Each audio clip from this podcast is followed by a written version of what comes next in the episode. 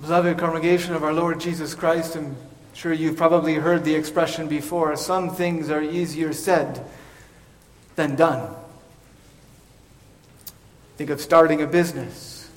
It's easier said than done, or, or writing a book, or learning a language.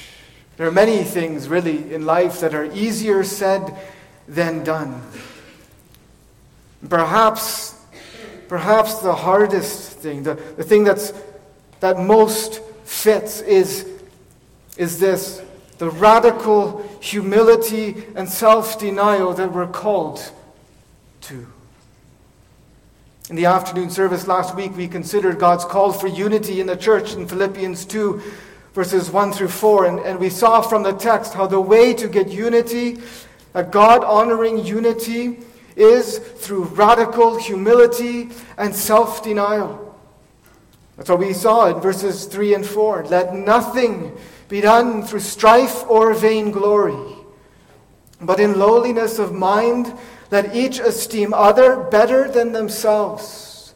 Look not every man on his own things, but every man also on the things of others. Paul's saying there, this is the way to unity. It sounds so easy, doesn't it? Here's the problem it's not. This lowliness of mind, this radical humility and self denial is not natural to us. It's not natural to any of us ever since the fall. When Adam and Eve took the fruit that God had told them not to, not to take and eat because they believed the devil's lie that if they ate it, they would be like God. Even after we've been saved as, by grace as Christians, real humility and self denial can so often be so hard. It's a struggle for all of us, including, including myself. We're still so often full of self importance. We want to be the first, we want to be the best, we want to be noticed, we want to be respected, we want to be recognized, we want to be honored. We want to be praised. We want our opinions to be accepted. We want things done in the church our way, and we want them done when we say. And if it doesn't happen, then what happens? We, we sulk, we become bitter, we complain, we criticize, and we maybe even start thinking about saying, see you later, and hopping over to the next church, or perhaps even forgetting the church altogether. Radical humility and self denial, beloved is far easier said than done. In and of ourselves, left to ourselves, it's really impossible. We all have this tendency, you see, in church life, in home life, in school life, in work life, really in all of life, to be governed more by selfish ambition and a puffed up ego than by genuine humility and self denial. That's why real unity among Christians is so hard to get and to keep. And so the question, the question then is how do we change? How do we change? What can save us from our natural tendency to be so self focused, so self seeking, so proud? The answer is in our text, in Philippians 2, verses 5 through 11.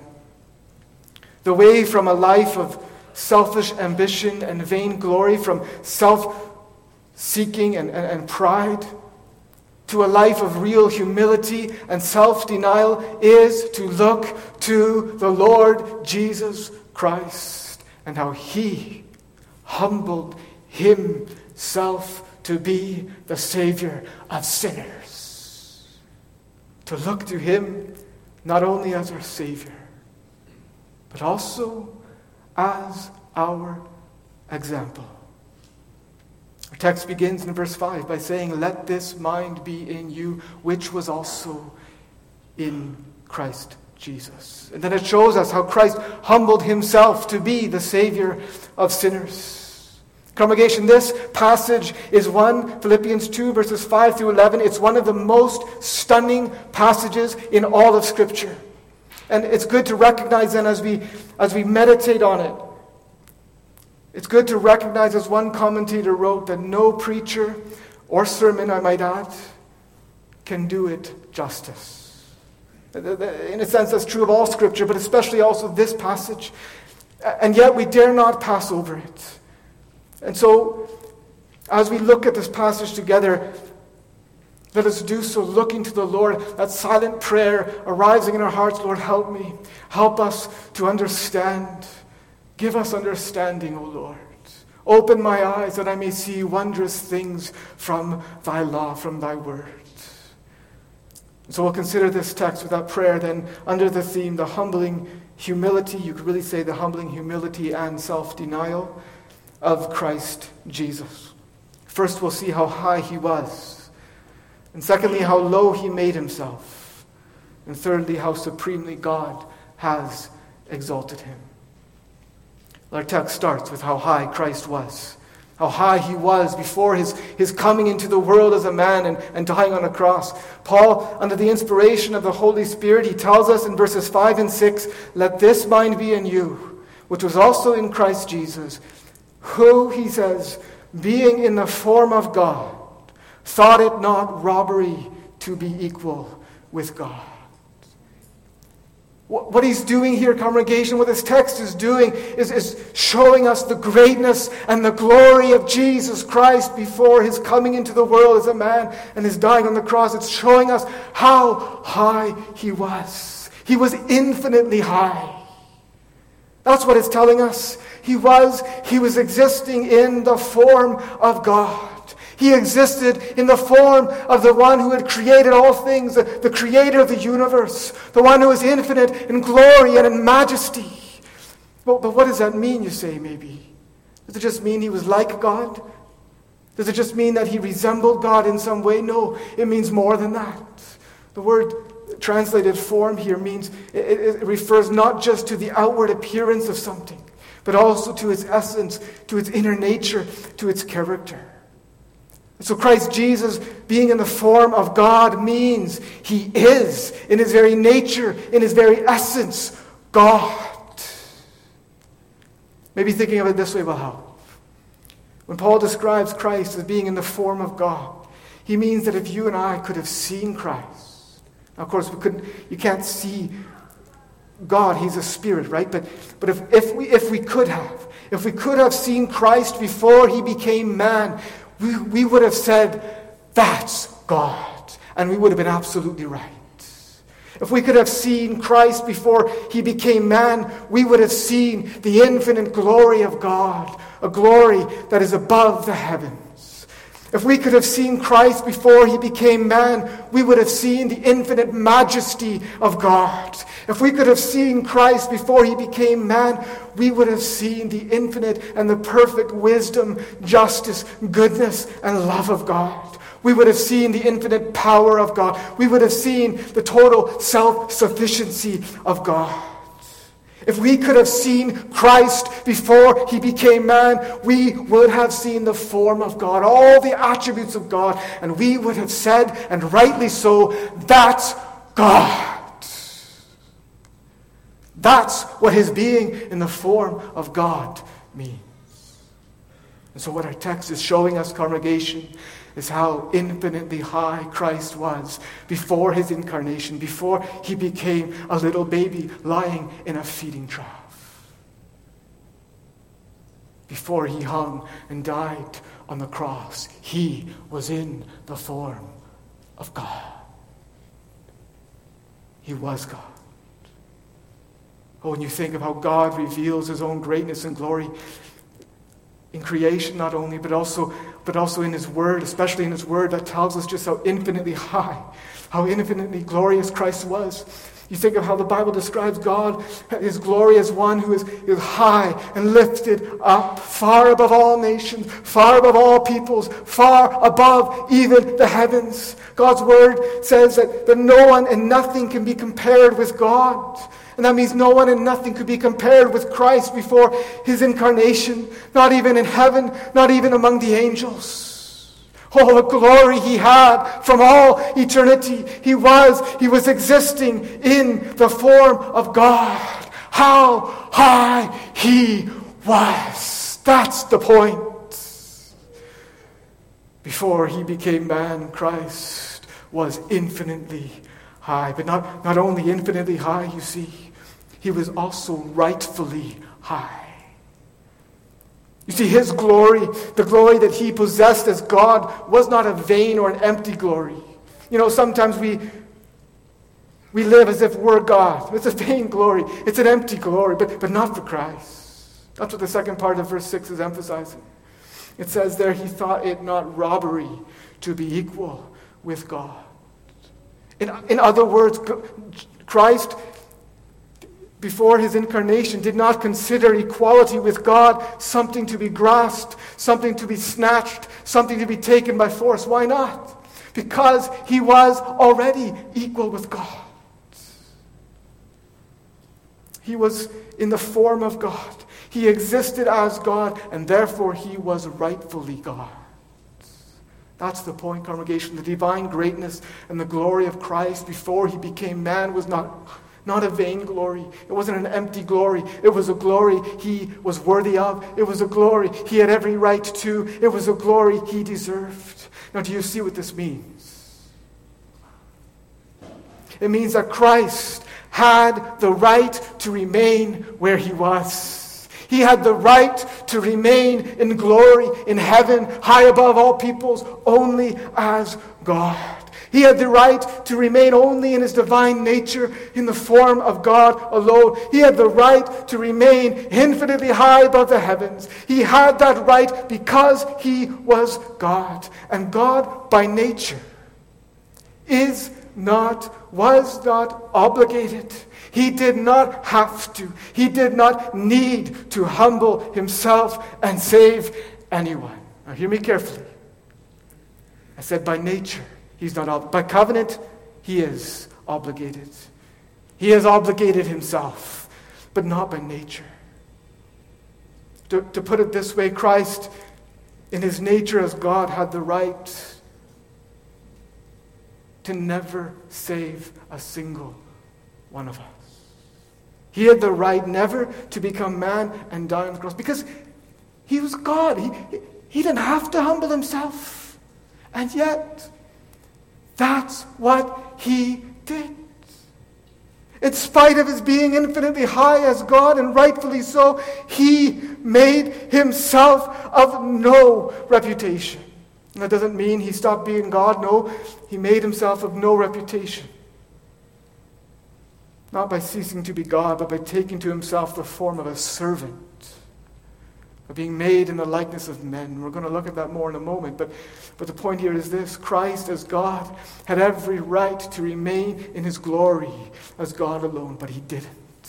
He humbled himself in order to save sinners like you and like me. And here's the application we're to have that mindset, that same attitude that Christ had. Whatever our position, whatever our privileges, whatever our honors, whatever the rights that we think we deserve, we're to make ourselves of no reputation. If we are confessing Christians, beloved, that is what we should be doing. How can we not? How can we who have confessed Christ not humble ourselves? How can we be self seeking? How can we be arrogant and proud? How can we insist on things being done our way and right away? Didn't we confess when we came to Christ that we deserved nothing? Didn't we confess that we are sinners who are worthy of hell? Christ had every right to remain in his glory as God alone. He had every right to, to demand that we all should serve him and to punish us because we don't. He had every right to leave us all in our sin in misery. He had every right to leave us all under the righteous judgment and wrath of God, and yet he didn't. And yet you're going to insist that everyone and everything has to serve you and do whatever you think? How is that the mind of Christ? Besides, what right do you really have anyway to insist on your own way? Who do you think you are? You're not God. You're a mere creature and a sinner too. Congregation, I'm speaking these words to myself, not just to you. Because so often, you see, we do things out of strife and vainglory. We insist that everyone has to serve us and do what we think, even sometimes when it involves a mess that we caused because of our sin. That's not humility. That's not the mind of Christ. No, beloved. Christ, as God, was infinitely high, far above us, and as God, he had every right to remain there in his glory, of the glory of his divine nature. But he made himself of no reputation. How much more should we? As Paul wrote in 2 Corinthians 9, verse 8, though the Lord Jesus Christ was rich, yet for your sakes he became poor, that ye through his poverty might be rich. Do you, do you catch the wonder of this? Christ had perfect, infinite, glorious God. He was infinitely rich, and yet for our sakes, for the sakes of hell worthy sinners, he became poor to make us rich. Instead of using his greatness and his privilege and his infinite glory, his equality with God, something to be enjoyed for himself, he chose to make himself of no reputation in order to save sinners like you and me. That's the mind he had. And that's the mind we should have too. Now it's important. It's important to be clear here, congregation. Because I'm afraid that some of us might take this and, and, and really use it the wrong way. Our, our text is not saying that we should not confront sin. It's not saying that we should not seek justice when we've been sinned against. It's not saying we shouldn't discipline our children. It's not saying we should forget about church discipline. No, our text is saying do everything, even those things, things that God calls us to do, with the mind of Christ, not out of selfish ambition or pride, but out of humility. Yes, out of a desire to serve others rather than a desire to have others serve you. Oh, what a wonder Christ's humility is, congregation. Maybe you're here this morning and you're unconverted. Do you see how Christ humbled himself? Though he was in the form of God, though he was equal with God, though he was God, so that he might be the Savior of sinners like you. So that every sinner who repents and trusts in him might be saved. Don't you see that? Well, well then how can, how can you dare to remain unconverted? How can you dare to continue in your pride and your arrogance? How could you dare to refuse to humble yourself? How can you dare to refuse to confess your sins and to come to Him in repentance and faith? Do you realize what you're doing? Do you realize how great the humility of Christ is? Do you realize that He was God? To remain unconverted, beloved, is essentially to spit in the face of God. To refuse Christ is to spit in the face of God. Do we understand that? Oh, the humility of Christ should humble us all. It should humble us all. How high he was. But our text doesn't just highlight that, it doesn't just show us how high Christ was, it also shows us how low he made himself. Look at verses 7 and 8, Philippians 2. And keep in mind as we read these verses, just what we just talked about, how high Christ was. He was in the form of God, he was equal with God, he was infinitely and rightfully high. But, verse 7, he made himself of no reputation and took upon him the form of a servant and was made in the likeness of men. And being found in fashion as a man, he humbled himself and became obedient unto death, even the death of the cross. No, we should read those verses and we should be saying, wow, wow, how low Christ made himself. He made himself of no reputation. That means he made himself nothing in comparison to what he was, to what he had. And again, that doesn't mean that he stopped being God. No, he made himself nothing by becoming a servant, by becoming man, by becoming like you and me. The, the rest of verse 7 makes that clear. It explains how he made himself of no reputation. He did it by taking upon himself the form of a servant and being made in the likeness of men. We just had, we've just read in verse 6 that he's the one who is being in the form of God. But now, this one who is being in the form of God, the one who deserves all the glory and all service, took upon himself the form of a servant. You see, when he came into the world, he didn't come as someone great, he didn't come as a prince or as a king. No, he made himself the lowest of the low. He, the Lord and ruler of all, made himself a servant. He, the owner of the entire universe, made himself one who was owned. He, the king over all nations, made himself a carpenter's son. The foxes had holes and the birds of the air had nests, but the Son of Man had nowhere to lay his Isn't that amazing? That's how he came. He could have come differently. He's God. He could have come and consumed us, consumed humanity. But he came instead and he served. He took upon himself the form of a servant. And what kind of servant? What kind of servant? Not an angelic servant, not an angel.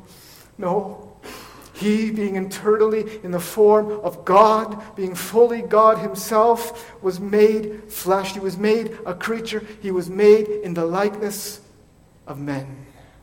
Paul says elsewhere, in the likeness of sinful flesh. In other words, he was made a real and true man, made like us in every respect, as it says in Hebrews 2. The only difference between his humanity and our humanity was that he was with without sin.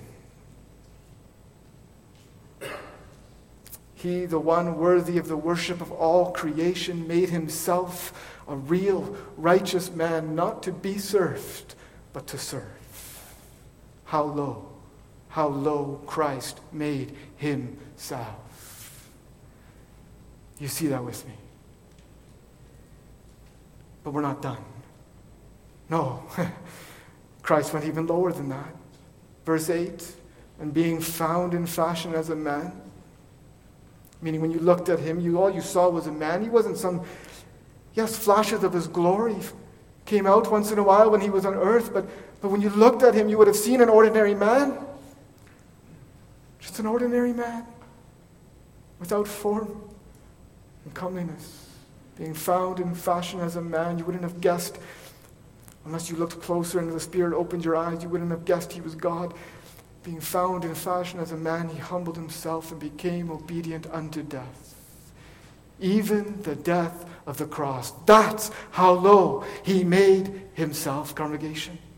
He not only made himself of no reputation by taking the form of a servant, by being made in the likeness of men. No, that was not low enough for him. That was not good enough for him. He made himself even lower. Having been made man, being found in a fashion in fashion as a man, what did he do? He, this God who is now also man, humbled himself even more. How? By becoming obedient. Becoming obedient to God's will as a servant of the Lord, obedient to his heavenly Father's will for him. He came as a servant of the Lord, we read about in Isaiah 52 and 53.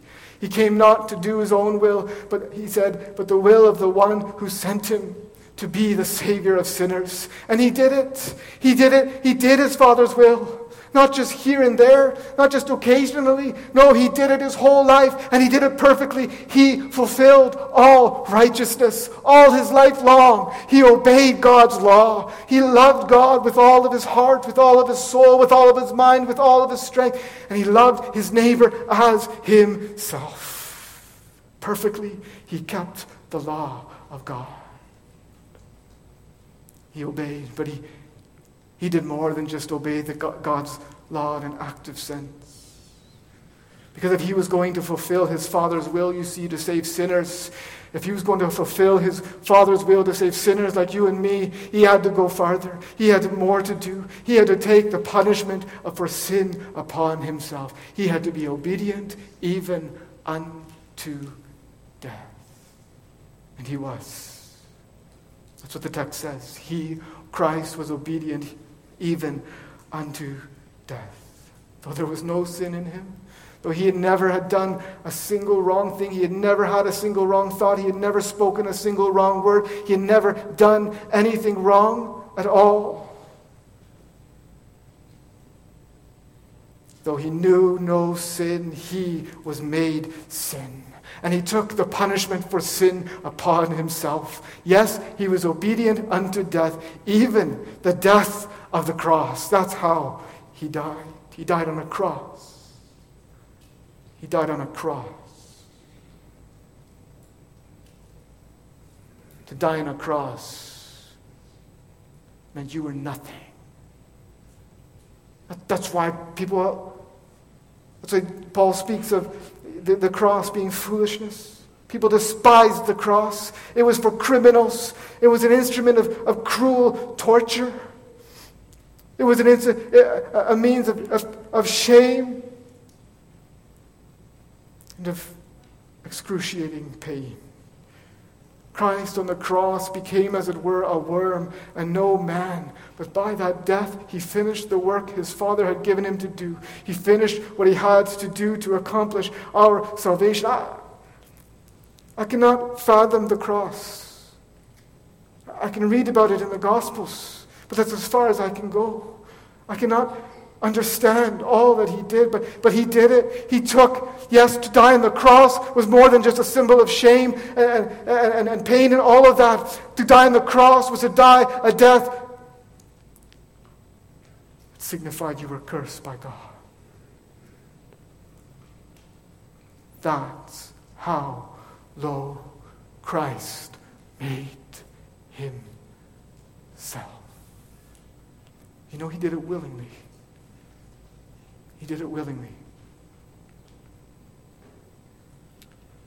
Some of you, maybe you've worked on feedlots. And I was at a feedlot the other day and I watched as the, the cattle were being driven onto the truck. And of course, the cattle have no idea what they're, that they're going to end up on somebody's table. They have no idea. And yet, you, you, you, see them, they have to be driven on. They have to be prodded to get on. And I, I, I, saw one, one of them try to turn around and try to get off that truck as if he sensed this is not good, this is not right. And he, he, he, he but they turned him around and they, they, they, they prodded him and, and, and, and he let out a, a bawl, protesting. You see, that's so much what we're like when we're called to take up our cross, aren't we? No! What did Christ do? He was oppressed and he was afflicted, yet he opened not his mouth. He was led as a lamb to the slaughter, and as a sheep before its shearers is silent, so he opened not his mouth. Christ did not protest. He went willingly into those jaws of death, into the jaws of the curse of God. And why? Why did he do that, congregation? Why did he become obedient unto death? Even the death of the cross.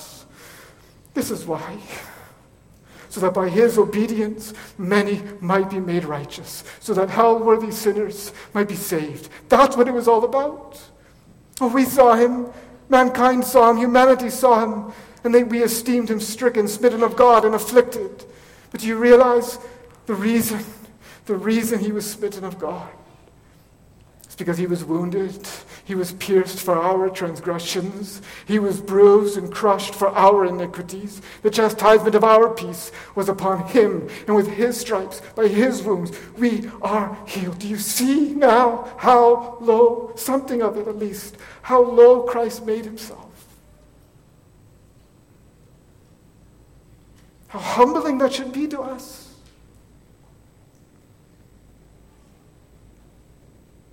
You see, the death that he died, the death of the cross, shows us what we deserve because of our sins.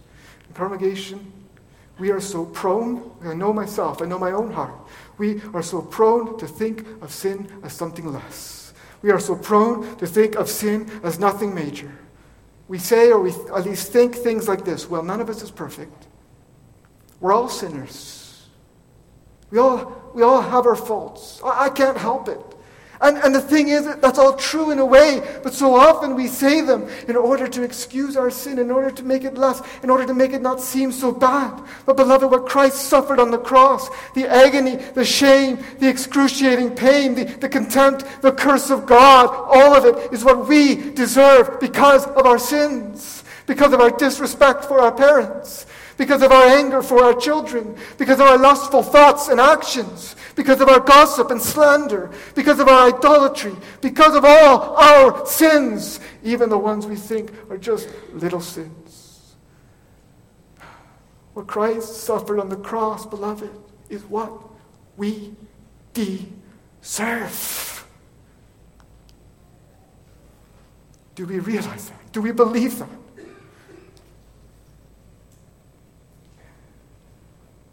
If we did, if we do, then we should be so humble. Or not. That should make us low. And yet, how thankful we can be that Christ came and made himself that low. What better news could there be for hell worthy sinners like you and me? You see, he came and he did all that so we might have forgiveness of our sins through faith in Him, through repentance of sin and, and faith in Christ. We might have forgiveness. We might, yes, more than that, we might have a new nature so that we might have His Spirit dwelling in us to enable us and to, to, to equip us to be able to, to have this humility and this self denial that is impossible to us by nature. You see, that's why this is so important to see. It's so important to see Christ in order to be truly humble and self denying. How low Christ made himself. That, that was his mindset. But now, the main point of our text is this that his mindset is to be yours and mine. Let this mind be in you, which was also in Christ Jesus. In other words, we're to think the same way as Christ. We're to think the same way as Christ. We're not to seek to grasp or hold on to honor for ourselves, insisting on our own way, not in our homes, not in our marriages, not in our churches. No, nowhere. Instead, we are to make ourselves as low as we need to be to care for one another, even if it hurts. That's how we live, you see, in a manner worthy of the gospel of Christ.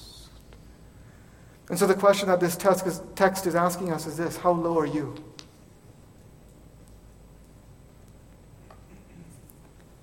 How low have you made yourself?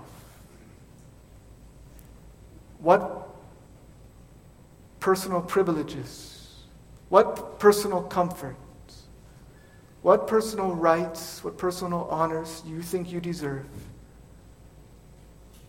Which of them have you denied yourself for the good, for the honor of your brothers and sisters in Christ, also here in Bethel Free Reformed Church? That, that's really what this text is asking us. What does your and my life show about our mindset? How much is it like the mindset of Christ? But you say it's so hard. It's so hard. You, you, you, you understand? If, you know what she did? Do you know what he did? Yeah. Do you know what we did?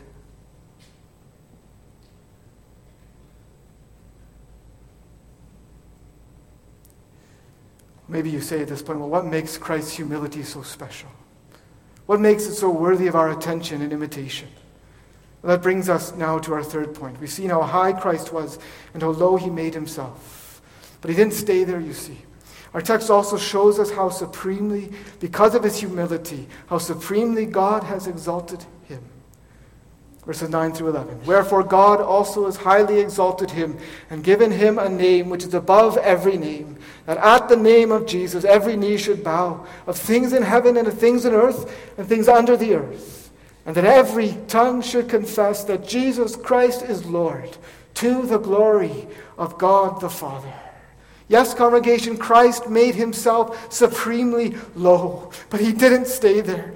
God, because of his humility, God has highly exalted him. You could actually translate it, it's a rare word in, in, in the New Testament. You could also you could translate it this way God has super exalted him. That's why Christ's humility is worthy of our attention and worthy of our imitation. For one thing, God has given Christ Jesus universal supremacy. He has made him ruler over all. He has given Christ Jesus the highest name, a name that is above every name. What does that mean? Well, it means he has made Jesus Christ the supreme ruler. It means he has made him Lord over all, just like we read in Ephesians 1. Remember a few weeks ago? Verses 20 and 21. God, it says, raised Jesus from the dead and set him at his right hand in the heavenly places, far above all principality and power and might and dominion and every name that is named, not only in this world, but also in that which is to come. That's essentially what, what verse 9 is saying. It's saying God has made Jesus Christ Lord. Yes, he was Lord already in his divine nature.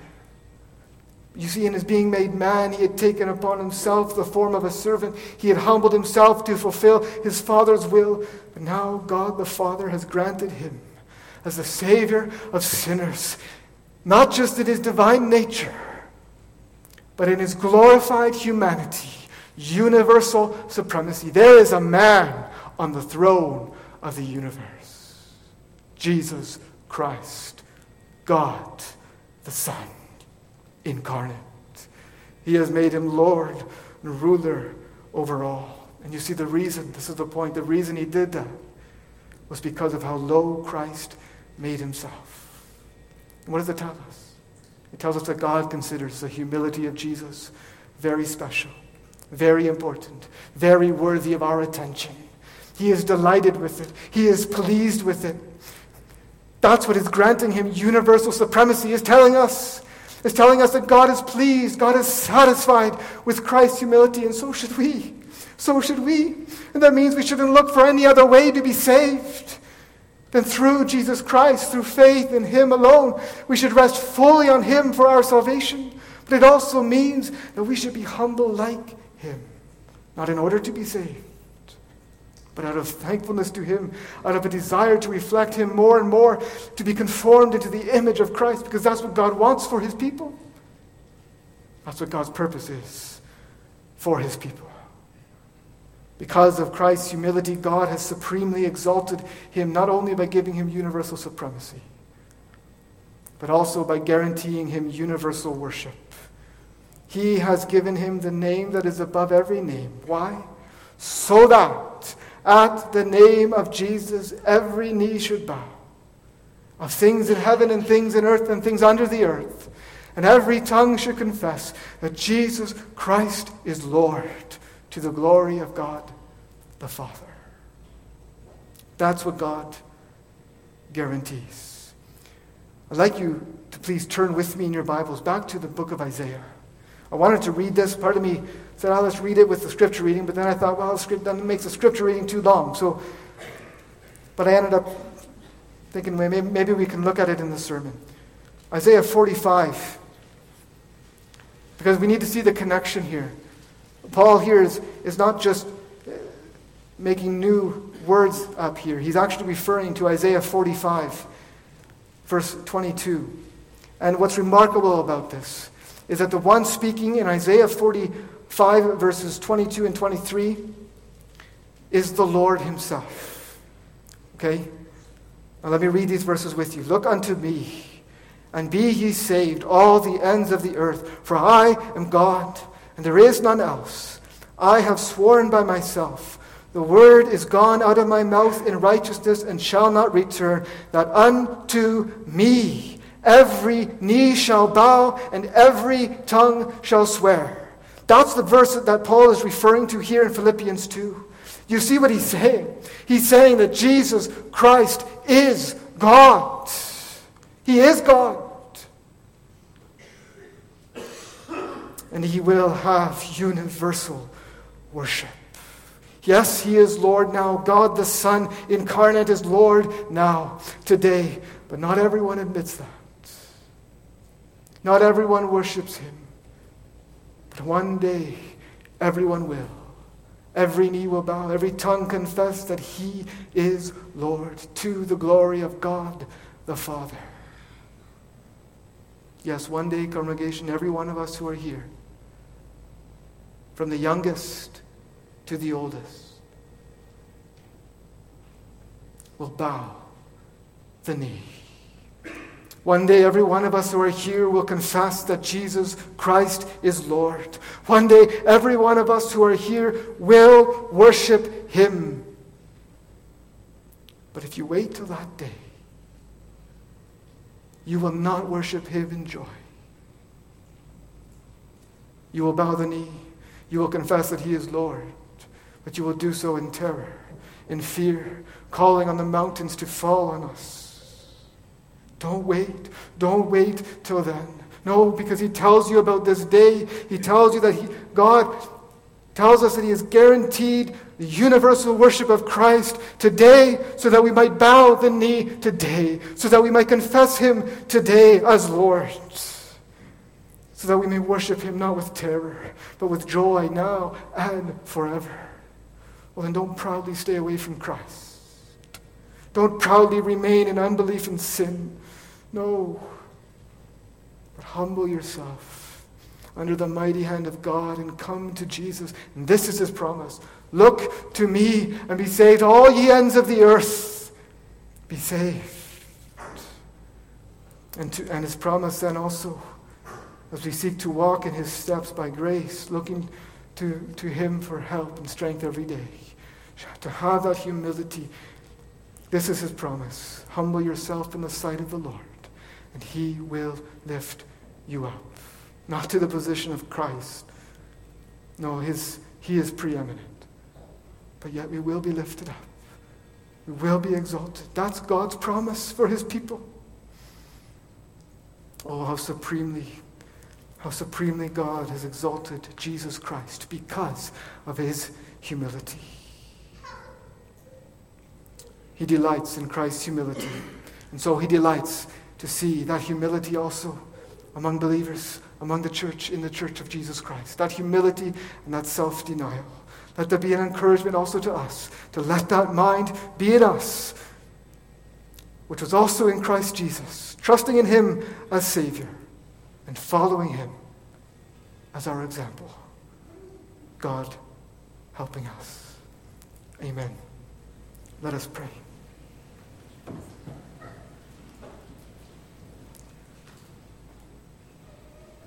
Lord, we have come to this passage. We've stammered out a few things about it, but none of it can capture the glory of Jesus Christ and the glory of God in Him.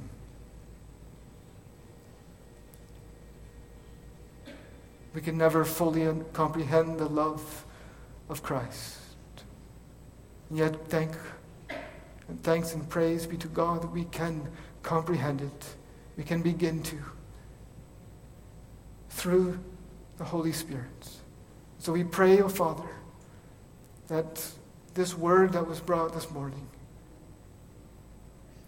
would not only open our eyes, would not only cut open our hearts, convict us of the pride and the self seeking that we so often have, but they would also, that your Holy Spirit would also lead us in the way of true humility, Christ like humility, Christ like self denial. Help us all, Lord, to search out our own lives to see where we can apply this.